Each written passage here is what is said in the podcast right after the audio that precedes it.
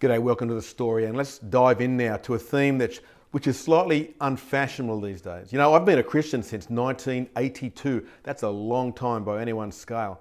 And I remember what Christianity in Western form was like back then, what was the norm back then. You know, back then records were still vinyl. You had to play them, and there was a needle that played on the whole thing. Phones were connected to walls, computers had punch cards if you wanted to date someone, which was something I probably would have liked to have done back then, but you had to call up someone's home, hope their dad didn't answer, and ask them out that way.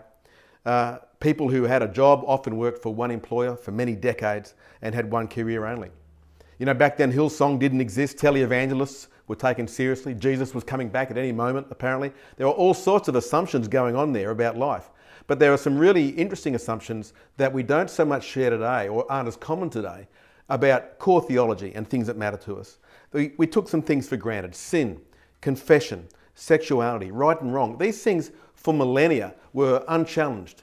And yet now you roll forward to 2021 and these things are being challenged and it forces us to question so many things. And yet my question today is, are those themes that I just mentioned, sin, confession, so on, are they as outdated as my old LP records? Well, religious leaders now question these sorts of things. Marriage definition, salvation by faith, all sorts of things are up for grabs these days, which in, back in 1982 would have been completely unthinkable as it would have been for uh, millennia before that. And so today I want to raise through the story the issue of sin. And it's definitely an unfashionable theme these days as grace, as it's understood more and more. And there's nothing wrong with a, a sound and fantastic theology and experience of grace, but not necessarily at the expense of the given theology of sin. And so the effects of sin, because they've been minimized in the public square, can somehow become escalating in their impact. In times of revival, obviously grace becomes a thing and sin becomes minimized in our day. Back in uh, 100 years ago, when revival came along, interestingly, it was a presence of the Spirit that literally um, exemplified or showed people their sin in a, almost a regional basis. And there was incredible repentance and salvation by faith came from that. Interesting that these days, not so much that's the emphasis.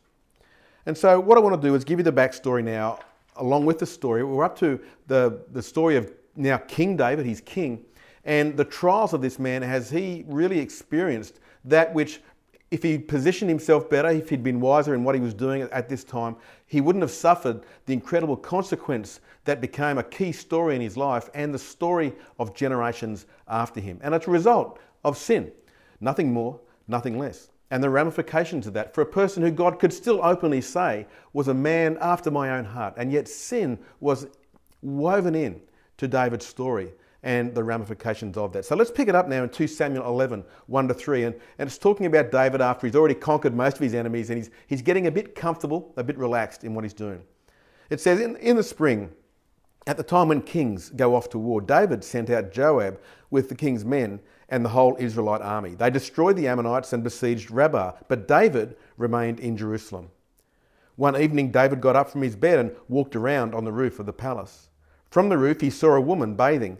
The woman was very beautiful, and David sent someone to find out about her. The man said, She is Bathsheba. He may as well have said, She is kryptonite for this guy. She is a daughter of Eliam and the wife of Uriah the Hittite.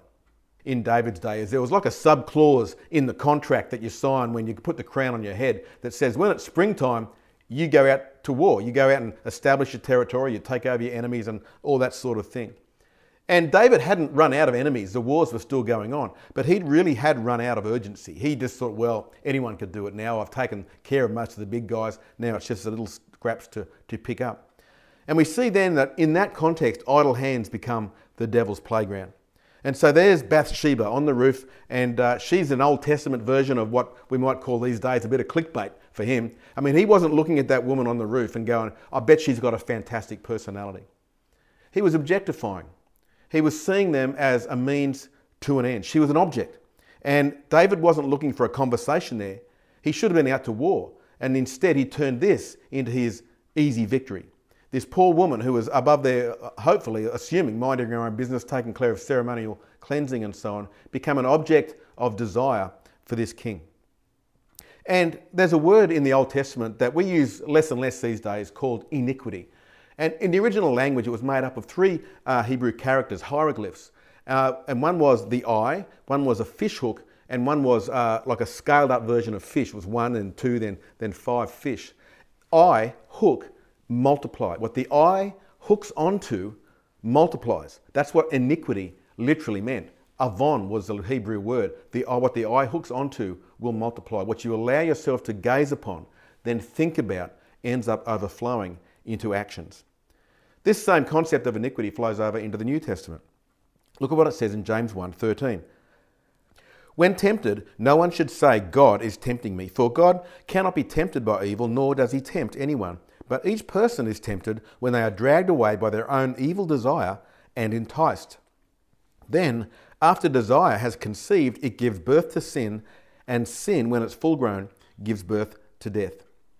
You can see the spiral of death there, what the eye hooks onto. The desire starts. We're tempted. We're all tempted. It's not a sin to be tempted because it happens to all of us.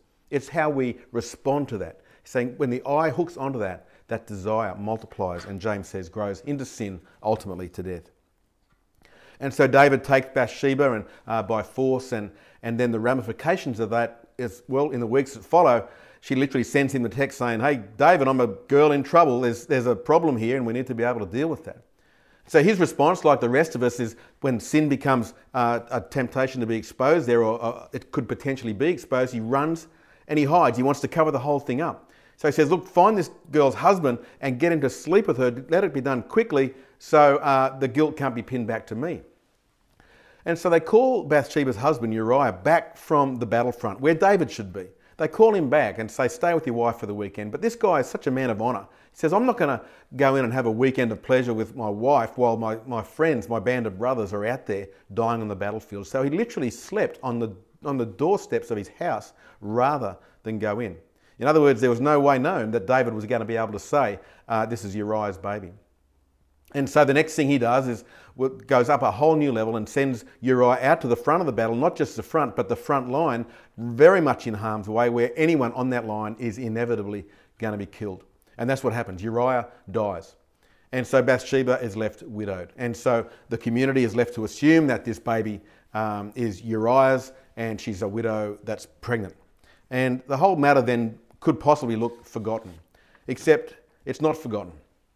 It's not forgotten by David, it's not forgotten by God. And this momentary fail brought a long term result. This sin, even though ultimately forgiveness would come, would bring incredible ramifications. You see, the lust that gets us into trouble is soon forgotten, but shame stays long. Look at what David himself wrote about, about this very moment in Psalm 32, verse 3. He says, When I kept silent, my bones wasted away through my groaning all day long. For day and night your hand was heavy on me. My strength was sapped as in the heat of summer. We see sin, we know it's happened. We know the ramifications. We know it's not a victimless crime. We know there's something we've done wrong against ourselves, against other people, and against God. And anyone with an ounce of integrity about us suffers under the weight of unconfessed sin. But if we allow it to go on, if we repeat and repeat, ultimately sin hardens our heart. Eventually, we don't even begin to feel that guilt anymore. And that's an even more dangerous position when our conscience no longer sears us. And then a slip into sin turns into a sowing into sin. And the Bible, the New Testament especially, is incredibly clear about the difference between a slip, a, a, a temporary fall into something which can be forgiven, as opposed to a sowing and investment into sin with the fullness of our life and how God responds to that. He says in Galatians 6 7 to 8, Don't be deceived. God cannot be mocked. A man reaps what he sows. Whoever sows to please their flesh, from the flesh will reap destruction. Whoever sows to please the Spirit, from the Spirit will reap eternal life. And so there's a sowing and there's a reaping. There's a seed planted and there's a harvest that comes from that. It's irrespective of forgiveness. Sin is planted and the result comes from that. So it's not forgotten by David. He's suffering under the load of this thing, and it's not forgotten by God either. Nathan the prophet was very responsive to what God was saying and, and really got the download from God about what David had done. Finds a way to come to David face to face, eye to eye, in the end, finger to nose, and nails David with the reality of his sin he comes to him with a story and he says, You know, David, tell me what I should do about this. There's a rich man who has lots of sheep and lots of cattle, and there's a poor man who all this man has is one ewe lamb, one cherished ewe lamb, and he, and he cares for that lamb. He really just fosters and gives everything he can to this single ewe lamb. But a visitor comes along and asks for some food of the rich man. So the rich man seizes the poor man's ewe lamb. David, what should I do about that? And the king, it triggers something in this shepherd king. And his anger rises up and he says, That man should surely die. David eyeballs him and says, You are the man. David, you are that man. Why have you done this? How have you let this go and tried to blame it on something or some other circumstance? David then crumbles to his feet and recognizes that the sin has been exposed. It's almost like the, it's a chance for him to let the load of it off his shoulders. And he says, It's true, it's me, I've done this. What do I do next? As he confesses his sin before God. It's an interesting point here that this response from David to judge that other man in the story so quickly. The, the reality that those who judge the harshest are often those who have something in themselves that they hate. Was David judging in him something that he saw in himself?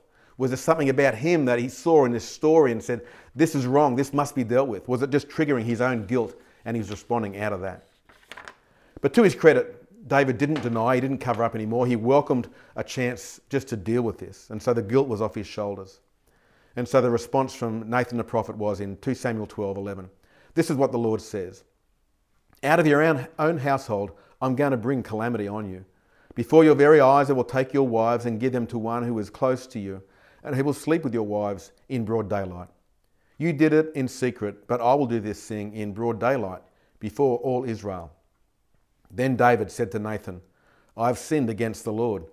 Nathan replied, The Lord has taken away your sin. You're not going to die. And so we see this incredible dynamic where, under that old dispensation, when there was sin, there was, there was judgment. There was no uh, grace given through the cross that we find, where there seems to be this long delayed um, dynamic where we sin, but the judgment has already gone upon Jesus. And then ultimately, on the judgment day, God opens the book and our name is in the book of life and we're declared innocent. This wasn't the story so much in their day. They were operating under a law and a judgment uh, paradigm with God. And so we see this now begin to tease out where the prophet has said, You've done something in private, something is going to happen now because of this in public. And uh, we're unsure whether this is an act of judgment or just an act of consequence. It was just, it was going to happen. It was, and if David hadn't have sinned, this other thing that's going to happen one day would not have taken place.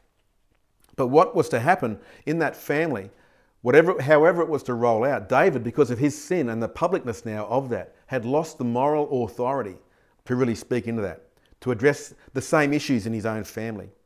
Ultimately, one of his sons raped his half sister. And David either could not or would not do anything about it, even though he was angry about it. And then another son, Absalom, killed that brother because of what he'd done.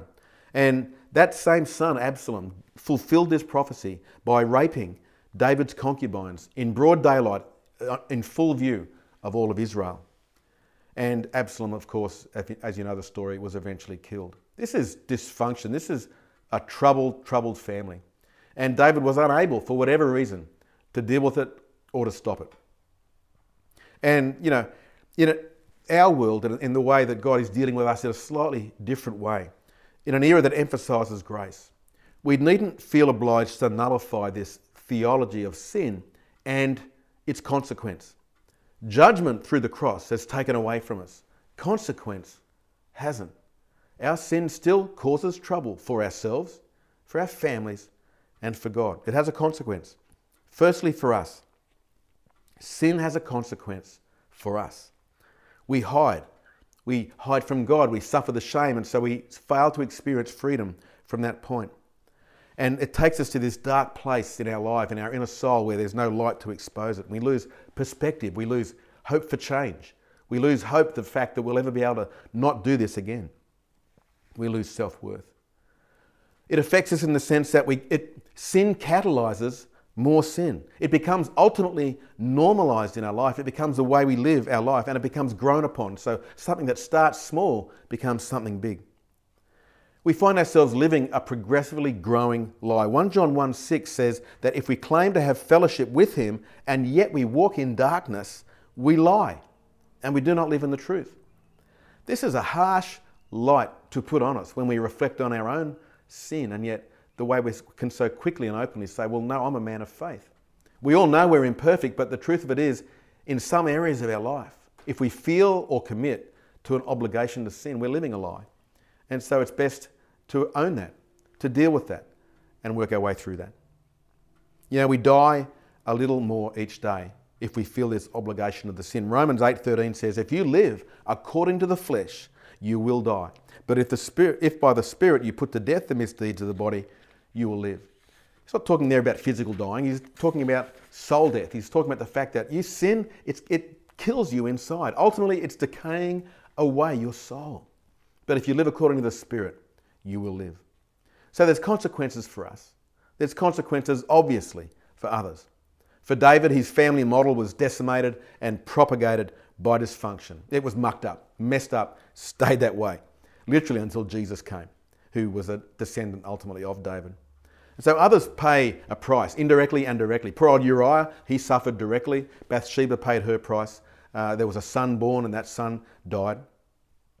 There's the, the, the, the, ramifications of our actions more directly. The, the people that we don't treat well, uh, they're treated wrongly. Poor old Uriah, as an example. There's a big effect on other people. But thirdly, there's firstly the, direct, the, the effect on us, then the direct on others. But there's also still this effect on God. And this is good for us to meditate on. Our sin, even though judgment is lifted, our sin still does affect our relationship with God. This, it's a dynamic that's definitely undersold in this day. Uh, and we wonder, well, if judgment is taken away by the cross, what ramifications could there possibly be? Well, 1 Thessalonians 5.19 talks about it. It's saying that we can grieve or quench the Spirit through our actions.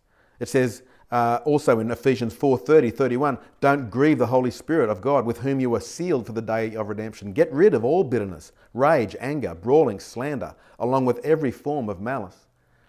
He's saying there that our actions, our sin, grieves, grieves the Spirit. So it offends God and it grieves the influence of God in our life. Further than that, Ephesians 4:26 talks about how our sin gives our enemy, the evil one, a foothold in our life. He says, In your anger, do not sin. Don't let the sun go down while you're angry. Do not give the devil a foothold. You look at that and you think, why on earth would I want to give my enemy, who hates me, who hates God, and whose single mission is to have us separate from him? Why would I give that guy any fuel by choosing deliberately to live a life that goes along with what he wants? Why would I fuel that fire? When you see it in that context, it's very sobering for the way we see our life. So, where do we find ourselves in the story? Well, there's just a few uh, anecdotes we could bring out of that. The understanding that sin, it's understandable, but that understanding does not equate to being acceptable. It's understandable, it's not acceptable. None of us would think of David's story there. There's no red blooded man on earth could read that and go, I have no comprehension of how he could possibly fall into that. Everyone battles with their temptations. Everyone battles with their lust. It's understandable. It comes at us all, but it's never acceptable. It's never okay. Uh, we can't just say, I don't understand how this happened and, and, and then walk away as if it could never happen in our own life. Sin always is at our doorstep, crouching, waiting to attack. It always kills. It never brings life. It's never acceptable. But forgiveness, uh, it cancels judgment, but forgiveness doesn't cancel consequence. The effects in our, on our life go on. And the history, even though the effects of it in judgment are, are wiped away, the effects relationally, emotionally, and all those other dynamics still remain. Temptation is inevitable, as I've said over and over. Sin is not. Temptation is inevitable, it's going to come. Our choice to sin is not. This is big for us. We need to understand there is no inevitability about us having to choose. We can't say it's someone else's fault or it's because something came at me or I had no choice in the matter. You do. We do. The book of uh, Romans is crystal clear in that. We have an obligation, it says, but it is not to the sinful nature. It is to something else. And Romans chapter 8 says that obligation is to follow the Holy Spirit. The choices are ours. The options are ours. The power of the Spirit is ours. Sin is uh, understandable, but it's not acceptable. It has consequence. You and I need forgiveness of sin. We've received it ultimately through the cross of Christ for all that we've done, all that we'll ever do. Who can comprehend the size of the job done on the cross for all of humanity to receive forgiveness? And it goes on in the book of 1 John to say that Jesus was the propitiation for our sin. Big word, that one. That basically just means the removal of God's wrath by the offering of a gift. Jesus offered himself as a gift, and the wrath of judgment for the Christian who places their faith in what he has done is taken away. And yet the ramifications often will remain. So, what do you do today with the, uh, the leaven, so to speak, of sin in your life? Have you seen it as an obligation, or has today shown you that this is something that needs to be wiped out of your life?